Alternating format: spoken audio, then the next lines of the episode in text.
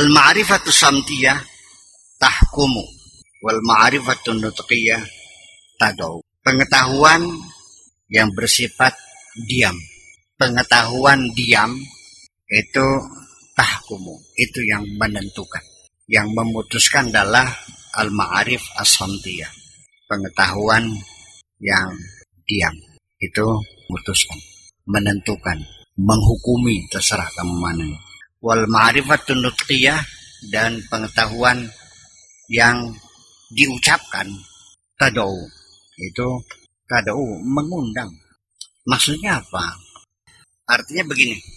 Ilmu nut somtia itu keilmuan maksudnya paradigma-paradigma yang sudah menjadi keyakinan di dalam diri kita yang sudah kita yakini kebenarannya dan sudah tidak diucapkan lagi karena itu sudah permanen itu tahkumu artinya menentuk yang menentukan itu adalah keyakinan kita. Baka ilmu sekedar ilmu debat ilmu ngomong mah mampu beli karu-karuan gini. Nah iya itu. Ilmu zahir ilmu batin ilmu apa namanya ilmu tauqifiyah ilmu kasbiyah nah ilmu akhirat ilmu dunia ilmu bermanfaat ilmu tidak bermanfaat itu kriteria-kriteria keilmuan yang semacam itu memang terlalu banyak sekali variasinya. Ada yang akurasinya tinggi, ada yang tidak ada akurasi sama sekali. Seperti ilmu agama, ilmu umum itu kabur. Kabur nggak emang? Kabur. Tapi itu menjadi ucapan orang. Ilmu agama, ilmu umum. Yang mana ilmu agama itu? Tempo. Iya. Tapi itu diucapkan setiap hari ilmu agama, ilmu umum. Ilmu umum seperti apa? Ilmu agama seperti apa? Enggak jelas. Paling-paling mungkin yang dimaksudnya ilmu agama itu ilmu pengetahuan yang diproduk oleh umat Islam ya dalam proses membangun peradaban Islam ini. Kalau begitu nanti ilmu kedokteran ya ilmu ilmu agama juga dong. Orang yang menemukannya Ibnu aja. Kalau ilmu fikih ilmu apa? Agama tak umum agama tafsir hadis tajwid nah ilmu-ilmu agama waktu seperti itu tuh waktu Nabi masih hidup sudah ada belum waktu Nabi masih hidup sudah ada ilmu sudah ada ilmu tajwid belum? Ilmu tafsir? Ilmu hadis?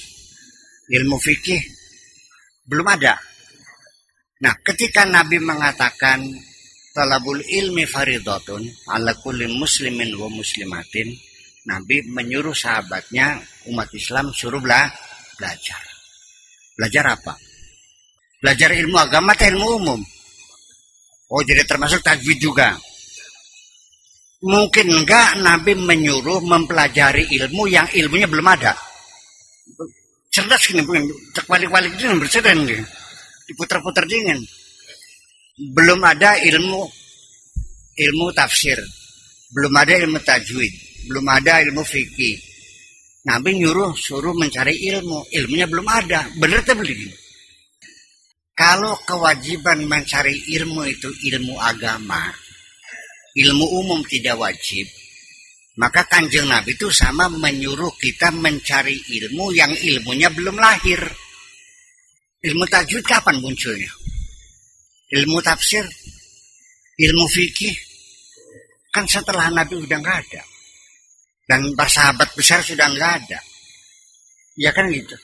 Muncul pada masa tabiin. Itu juga berproses sampai sekarang terus berkembang. Jadi pertanyaan kita selanjutnya adalah yang real aja.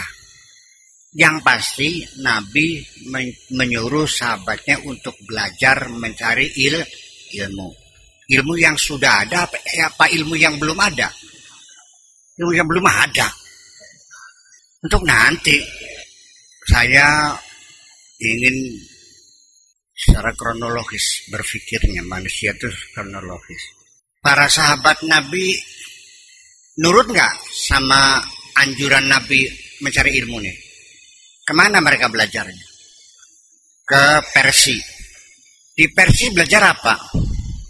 Politik, tata negara, pemerintahan, keuangan. Terus Mesir belajar industri kertas dan sebagainya. Iya kan? Belajar ke Yunani, filsafat Yunani. Ya, di situ banyak banyak pesantren, pesantren Aristoteles, pesantren Plato, pesantren Anaximenes, Andromandros, Pitagoras ya, pesantren Anaximandros. Itu di Yunani. Apa yang mereka pelajari? Ya tentang demokrasi, tentang etika, tentang akhlak, tentang negara dan sebagainya. Sahabat. Jadi sejak kapan? Sejak kapan istilah ilmu agama, ilmu umum ini muncul di dunia Islam? Saya kira sejak kemunduran umat Islam. Ada dikotomi antara ilmu-ilmu fikih, usul fikih dan sebagainya dengan ilmu fisika dan matematika dan teknologi. Dengan maksud supaya umat Islam menjadi umat yang tertinggal. Itu. Kita termakan isu seperti itu. Pikiran siapa itu? Ya, tidak jauh pikiran Zionisme Yahudi. Pikirannya nurut baik. Artinya artinya kebobodo kan?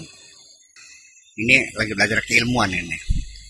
Sekalipun malam ini kamu-kamu semua paham bahwa tidak ada beda ilmu agama dengan ilmu umum. Ilmu semuanya ilmu Allah.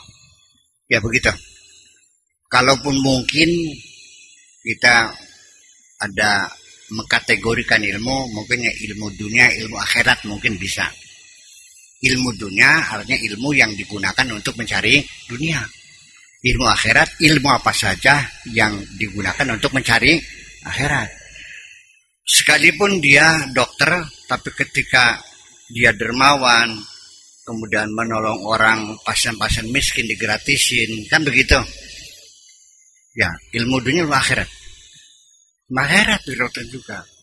Ilmu tafsir hadis nahu sorof balago segala macam sampai dia jadi mubalil tapi ketika diundang pasang tarif.